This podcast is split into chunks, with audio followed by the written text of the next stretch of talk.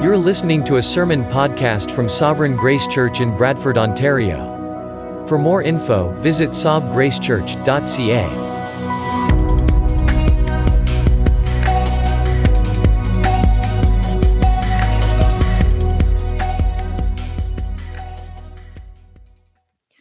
Well, if you have your Bibles, I invite you to open up to Job chapter 2 as we continue our sermon series that we began a couple of weeks ago called When the Righteous Suffer.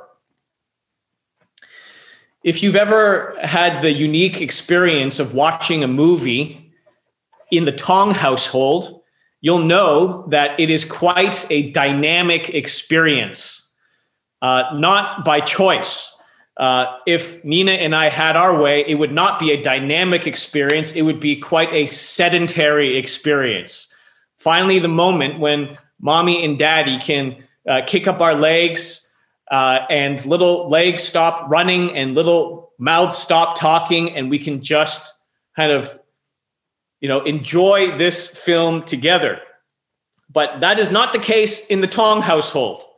In the Tong household, little boys are constantly running up and down the stairs or hiding in the bathroom or escaping to play a game. And it is not because they are bored, it is actually because they are scared. They are scared of all the bad things that are going to happen to the characters on the screen. And I'm not talking about, you know, really scary movies here. I'm talking about like Babe. You know, Babe, you know, like what's going to happen to the little pig? You know, is he going to is he going to be eaten and consumed for their Christmas dinner? They're they're scared of what's going to happen to the characters on screen. You know how these things start. They start with some minor loss or offense and then it escalates into something something bigger and something more painful and my my boys, they just can't take it.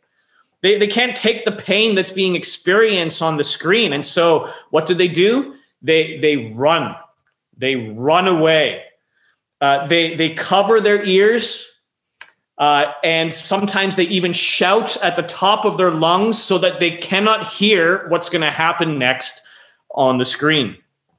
And after a while, they might drift slowly back down to the basement and uh, cautiously peek at the screen and see what's going on. But there are other times when I actually have to go and pursue them and I have to assure them and say, kids, the, the worst is over.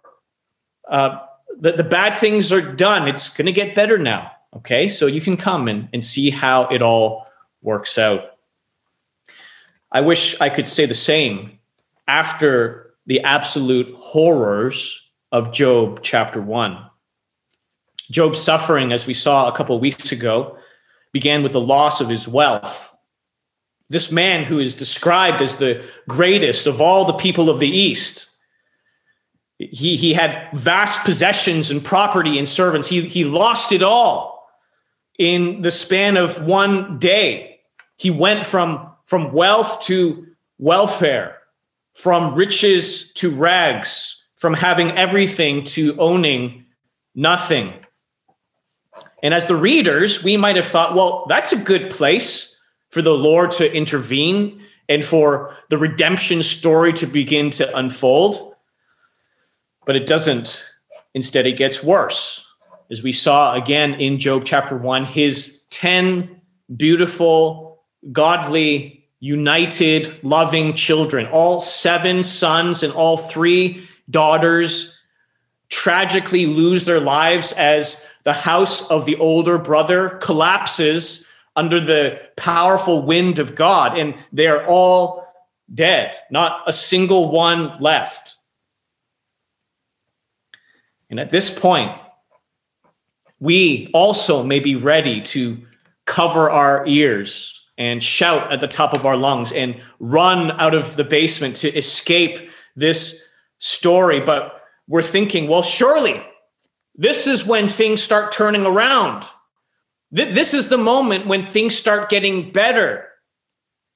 This must be when redemption begins and, and God starts making everything right again. After all, hasn't Job passed the test?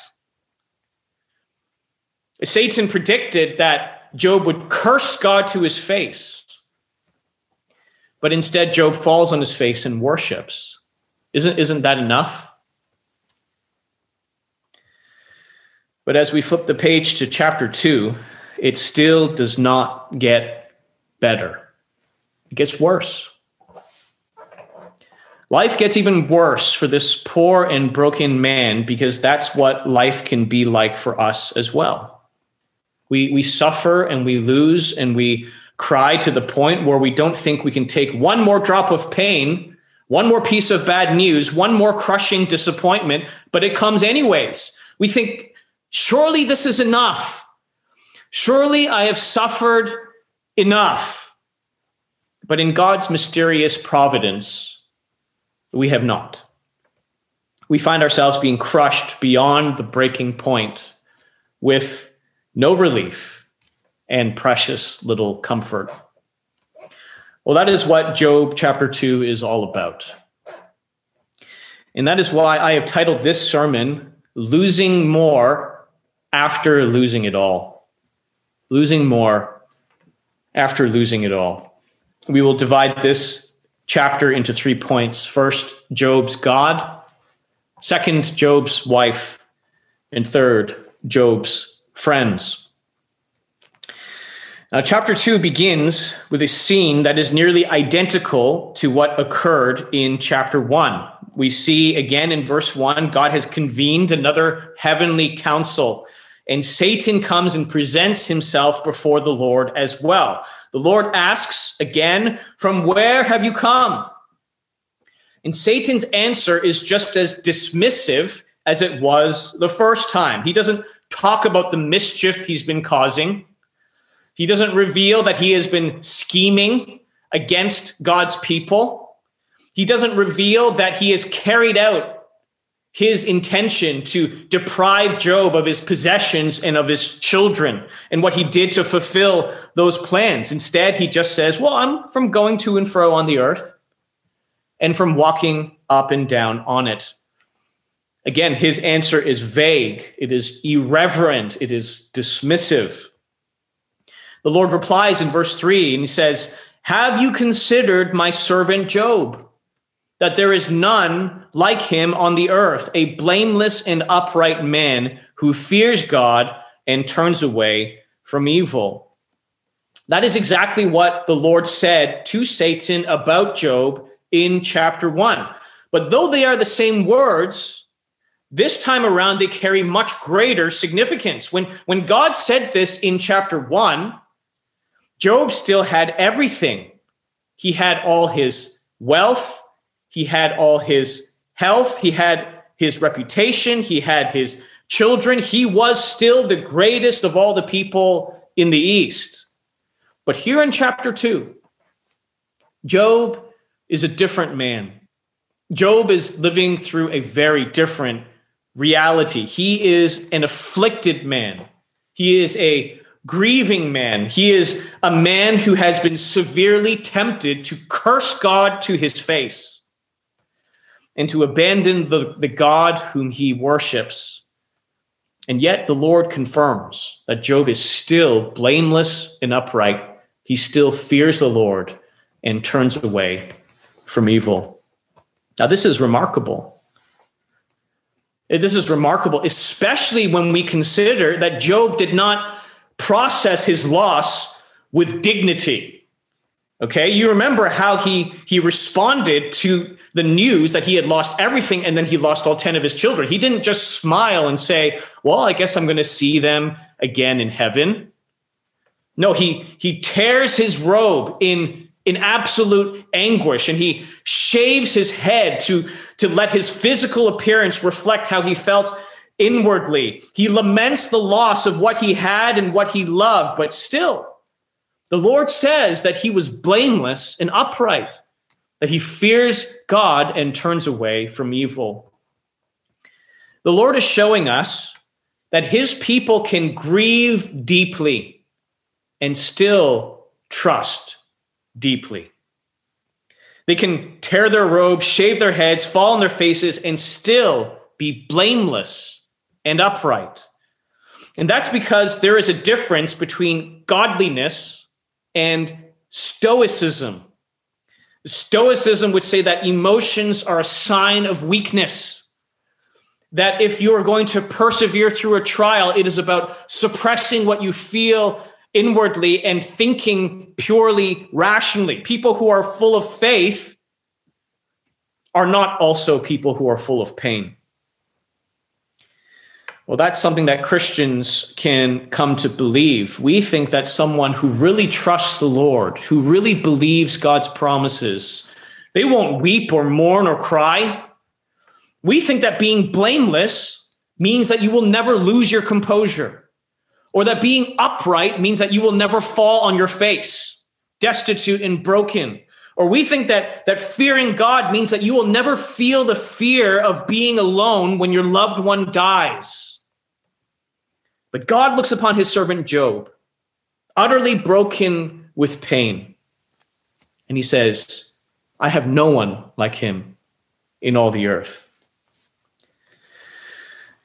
Then the Lord says something about Job he didn't say in chapter 1, verse 3. He says, He still holds fast his integrity, although you incited me against him to destroy him without reason what's happening here is that God is revealing that he knows Satan's true motivation here. Satan's motivation wasn't to test Job. His motivation was to destroy Job. His motivation was to wipe this godly man off the face of the earth so that there is one less man of integrity who fears God and turns away from evil in the world. Christopher Ash writes The Satan sets up the test with a logic that has its foundation in the glory of God. But what he actually wants is not to see Job tested, but to see Job destroyed. But God, as he considers Satan's motivation, what he is desiring to incite God to do, he will not allow it. He will not allow Satan to incite him to destroy his finest man, his faithful servant, without reason. Yes, he will allow him to be tested. He will allow him to be tested beyond the breaking point, to be afflicted, to be crushed, and to be stretched, but he will not allow him to be destroyed. Such is the sovereignty and the wisdom of God.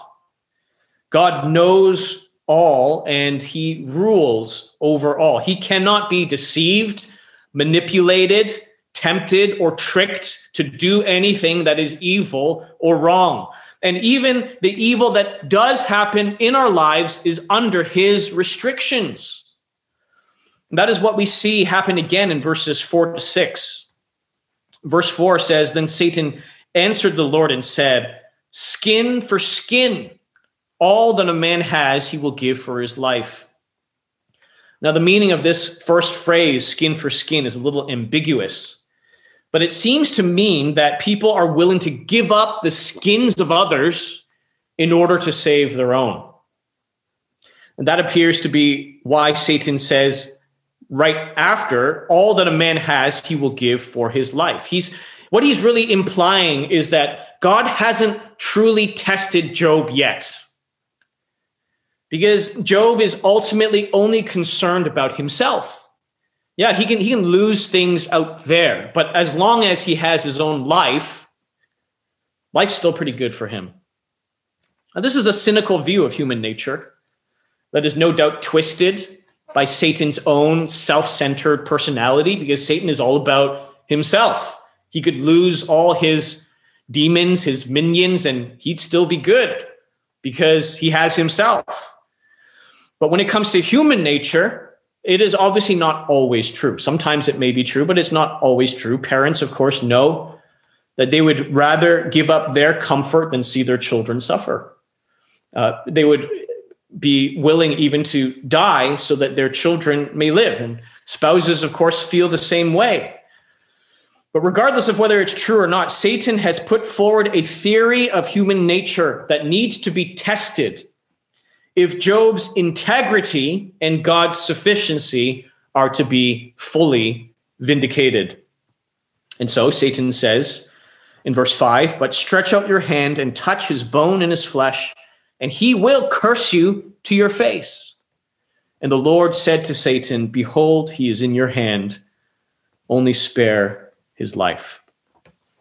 Once again, God has allowed Satan to afflict Job, not because Job deserved it, not because Job needed it, not, not because Job earned it, but because God wants to show the world that Job does not love God for God's gifts.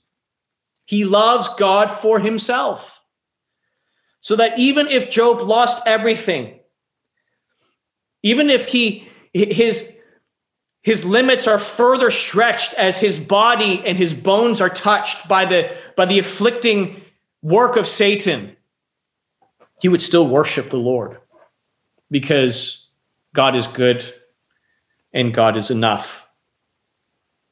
Satan is released once again to afflict God's finest man. And this time, God only gives him one restriction only spare his life. Job's body may be in the hands of the devil, but not his life. And Satan can only operate within the boundaries that God has set. And now the scene shifts from heaven back to earth, which leads to our second point Job's wife. In chapter one, you may have noticed that Satan's activity in Job's life is hidden behind the agency of human actors and natural causes. Satan is not mentioned as the one who stole Job's possessions, who killed Job's servants, who uh, collapsed the house on Job's children. It was the Sabaeans and the Chaldeans, and it was the fire of God, and it was the wind. But here in verse 7, it is made absolutely clear that Satan is the one afflicting him. Verse 7 says So Satan went out from the presence of the Lord and struck Job with loathsome sores from the sole of his foot to the crown of his head. These loathsome sores are literally evil boils. They were swollen areas of skin filled with pus. And they covered him from head to foot. Not, not a single area of his body was free from this pain. Not a single patch of skin gave him relief from this unceasing agony. Job's pain is so severe that verse 8 says, And he took a piece of broken pottery with which to scrape himself while he sat in the ashes. This is the only thing that brought, brought Job relief. He didn't have medicine to treat these loathsome sores, perhaps because he couldn't afford it. He didn't own a single penny. Not a single penny was attributed to his name, or perhaps medicine just wasn't uh, developed to a point where he could treat this kind of sickness. But he, he's got no medicine. He's got no creams or bandages to slather on these gaping wounds. All he had was a piece of broken pottery. And he used that piece of broken pottery to cut himself, to scrape off the boils, to, to make the boils leak out their pus so that he could get some relief, only to see new boils take their place. It is hard to imagine how Job must have felt. But verse 8 gives us an idea. It says that he sat in the ashes. He sat in the ashes. He, he went to where people took their garbage and took their waste and burned it. He, he went to the place that Jesus uh, used as an analogy for hell, Gehenna, the, the burning ash heap outside of the city. That's where he went. He went to the town dump because that's how he felt. He felt like garbage. He felt discarded, forgotten, unwanted. And it is there at the ash heap in Job's lowest moment where he is tempted by an unexpected source. Verse 9 says Then his wife said to him, Do you still hold fast your integrity? Curse God and die. I've often said to my wife that if we are united, if we are together, if we are by each other's side, we, we can we can handle anything. We can take on the world. We can weather the pain and the suffering of this life. But, but when we are not together, when we are not united, when we're not on the same page, we become fragile, we become weak, and we become easily tempted. Well, that was the case for Job. Verse 9 reveals that this, this woman who had vowed to spend the rest of her life with her husband, this woman who had vowed for better or for worse, through sickness or health, through you know whether we are rich or whether we are poor. This this woman who had stood by her husband as his spiritual helper now tells him to curse God and die. You cannot help but feel sorry for her. I mean, Job is not the only one who has suffered here. She, she has suffered just as much, if not more. I mean, she has lost their family wealth. She has lost their family reputation. She has lost all 10 of her precious children. She's lost everything. And now, in this moment of her deepest grief, she tempts Job to sin. Give up your integrity, Job. Stop pretending that God is good. Stop pretending that this life is worth living. Just curse God and put an end to it. The words of Satan have become the words of Job's wife. It was Satan who said that Job would curse God to his face. And now it is Job's wife telling him to do exactly that. Satan may have gone silent. In fact, he has no other words captured in this book. He's done. But he works through human agency, beginning with Job's wife and continuing through Job's friends to tempt him to curse God. There are times when our greatest temptations will come from where we least expect them. They can come not just through those who hate us, those who oppose us, those who are difficult for us to interact with, but, but it, they can come through those who love us, who care for us, who, who want what's best for us. You just think about Sarah tempting Abraham with Hagar, or think about Solomon's many wives tempting him to commit idolatry. Think of Peter Peter, who said that he loved Jesus more than any other apostles, saying, Jesus, you will not die. This is, this is not going to happen to you. And Jesus having to take him aside and rebuke him and say, Get behind me, Satan. For you do not have the things of God in your mind, but the things of man. Temptations can come from those who are closest to us. But Job, he, he responds in exemplary fashion yet again. He does not demonize his wife, he does not condemn his wife, he, he speaks gently with her. Notice what he says in verse 10. He says, You speak as one of the foolish women would speak. Job doesn't call her a foolish woman. He says, You are speaking like one of the foolish women. These are not the kinds of things we say. These are the kinds of things that the foolish people say, those who don't fear God, who don't know his will, who don't bow to his authority. He creates separation between who he knows his wife to be a woman of faith, a woman of wisdom who fears the Lord. He creates separation between that image of his wife and who she is presenting herself to be in this moment. You could say that Job was not a man who would judge his wife based on her worst moments. Job was not a man who would judge his wife based on her worst moments. As, as harsh as her comment was, and as strong as her temptation towards him to sin was, he was willing to overlook it and to remind her that these are not the kinds of things that they say. Instead, they are those who say, shall we receive good from God, and shall we not receive evil? Job is calling his wife to trust in the sovereign goodness of God, to believe that the same God who is afflicting them now is the same God who had blessed them in the past.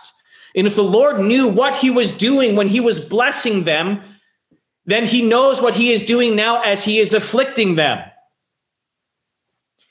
Verse 10 ends with In all this, Job did not sin with his lips. Still, he's holding fast his integrity. Still, he is trusting God. Still, he is living in reverent submission and obedience and trust in the Lord whom he worships.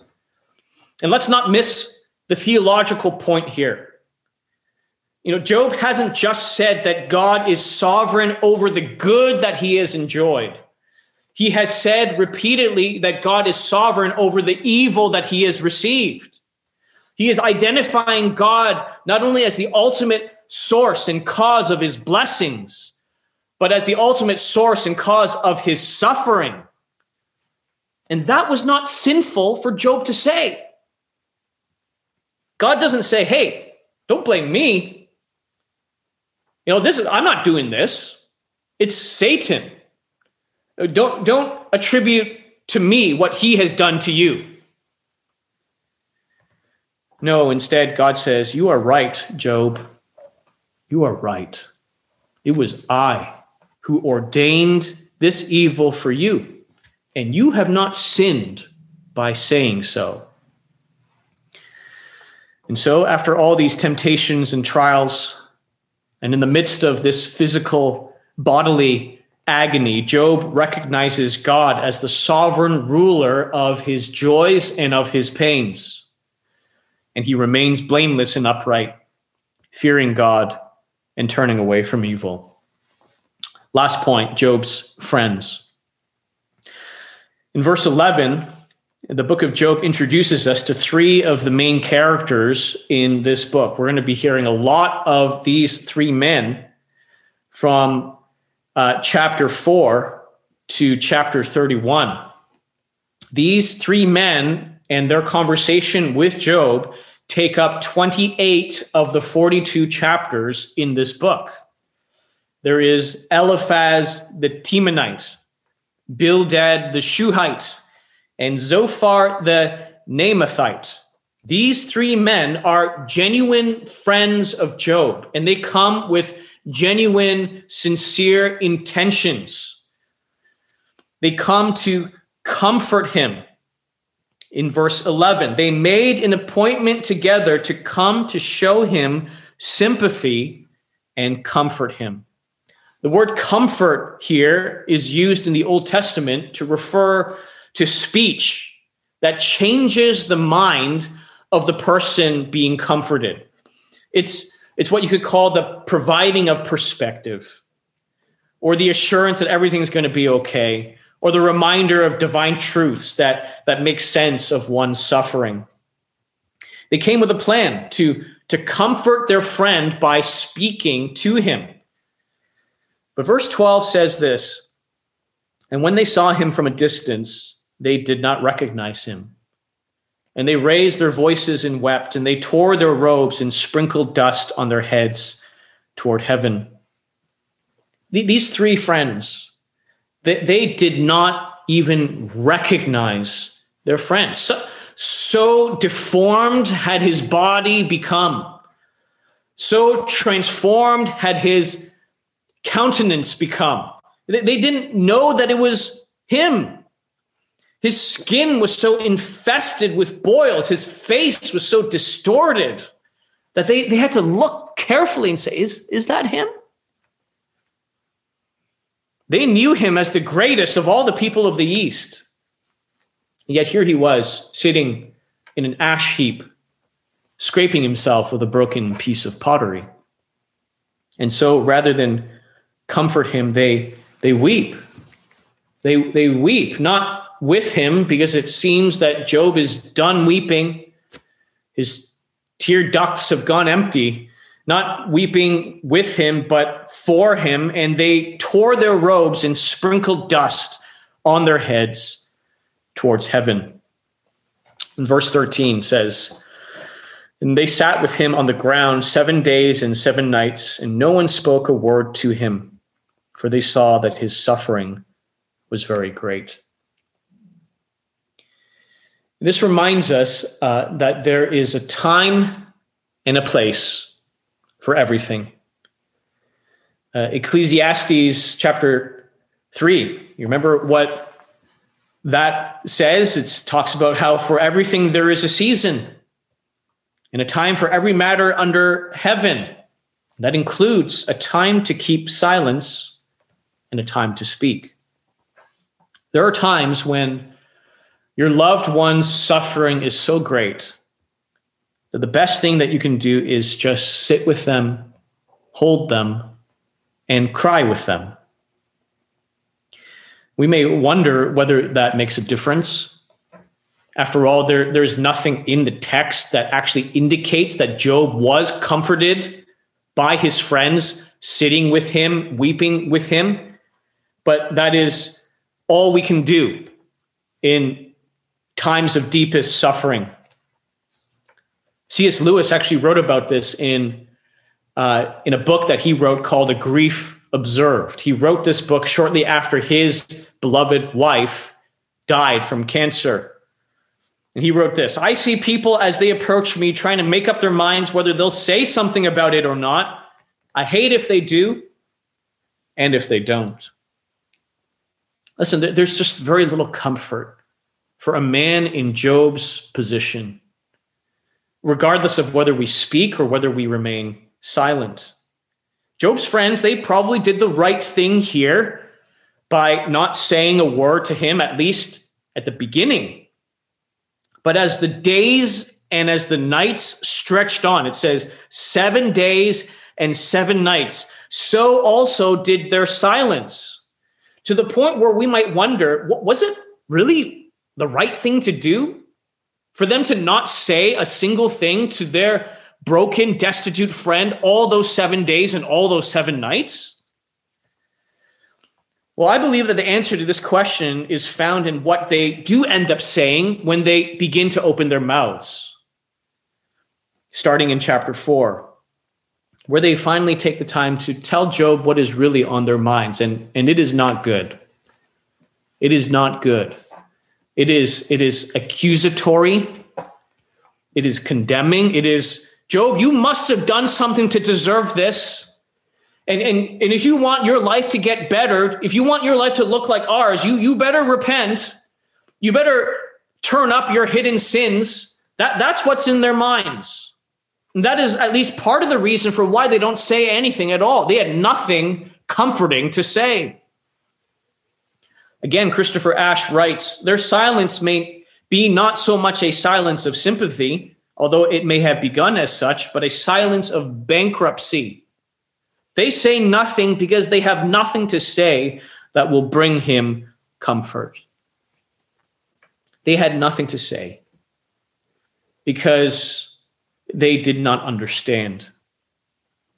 They didn't know what it was like for life to get worse and worse and worse. They didn't know what it was like for Job to devote his life to worshiping God, to raising up his children in the fear of the Lord, to, to commit his life to obeying God and honoring God in the integrity of his life, and yet to lose it all and then to lose even more. Only one man could know what that felt like.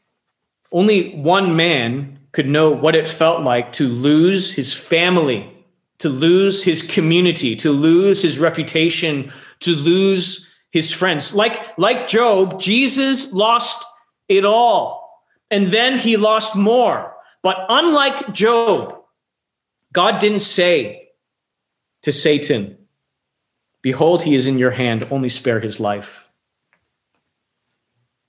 No, God gave up his beloved son without condition, without restriction. he gave him up completely to the hands of evil men and to the evil will of the devil to crucify him on a cross and die. And, and on that cross, Jesus, he, he lost it all. He, he felt his life slowly dripping out of his pierced hands and feet. He felt his lungs strain under the exhaustion of this, the strangulation of the cross. And worst of all, he felt the agony of losing the blessed eternal fellowship that he had always enjoyed with his heavenly father.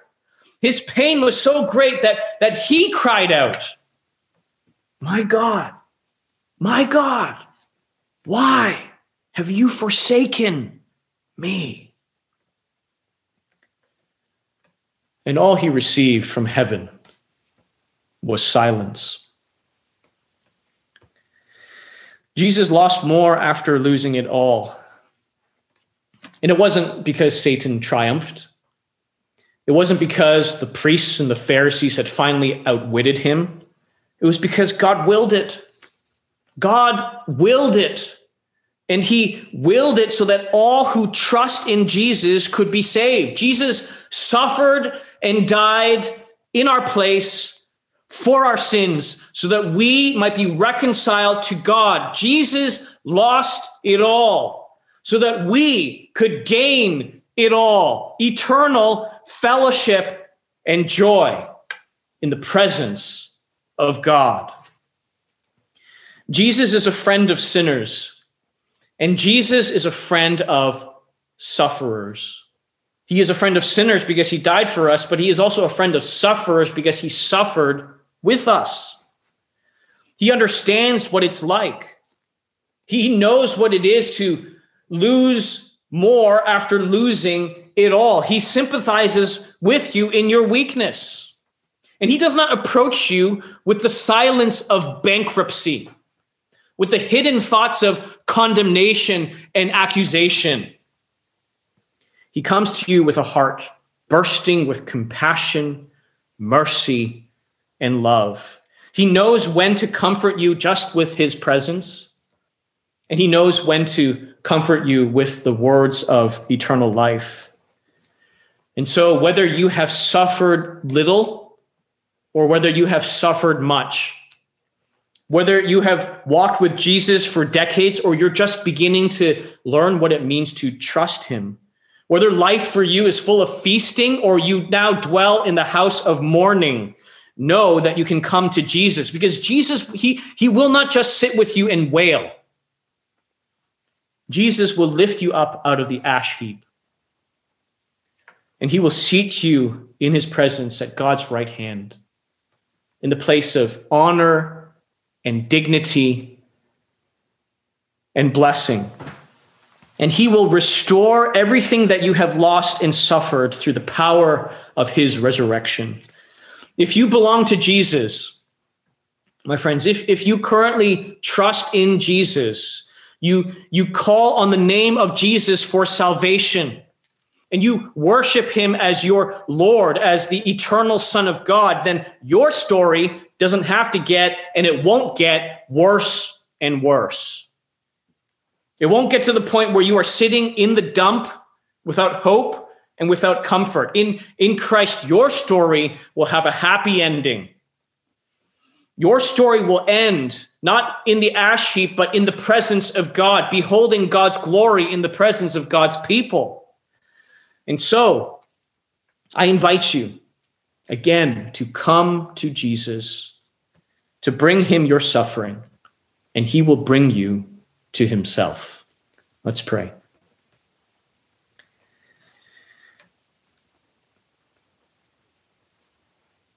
Father, we are sobered by the story of Job, who suffered beyond our comprehension. And yet we recognize that his suffering is but a, a drop in the bucket of the ocean of suffering that Jesus experienced for us.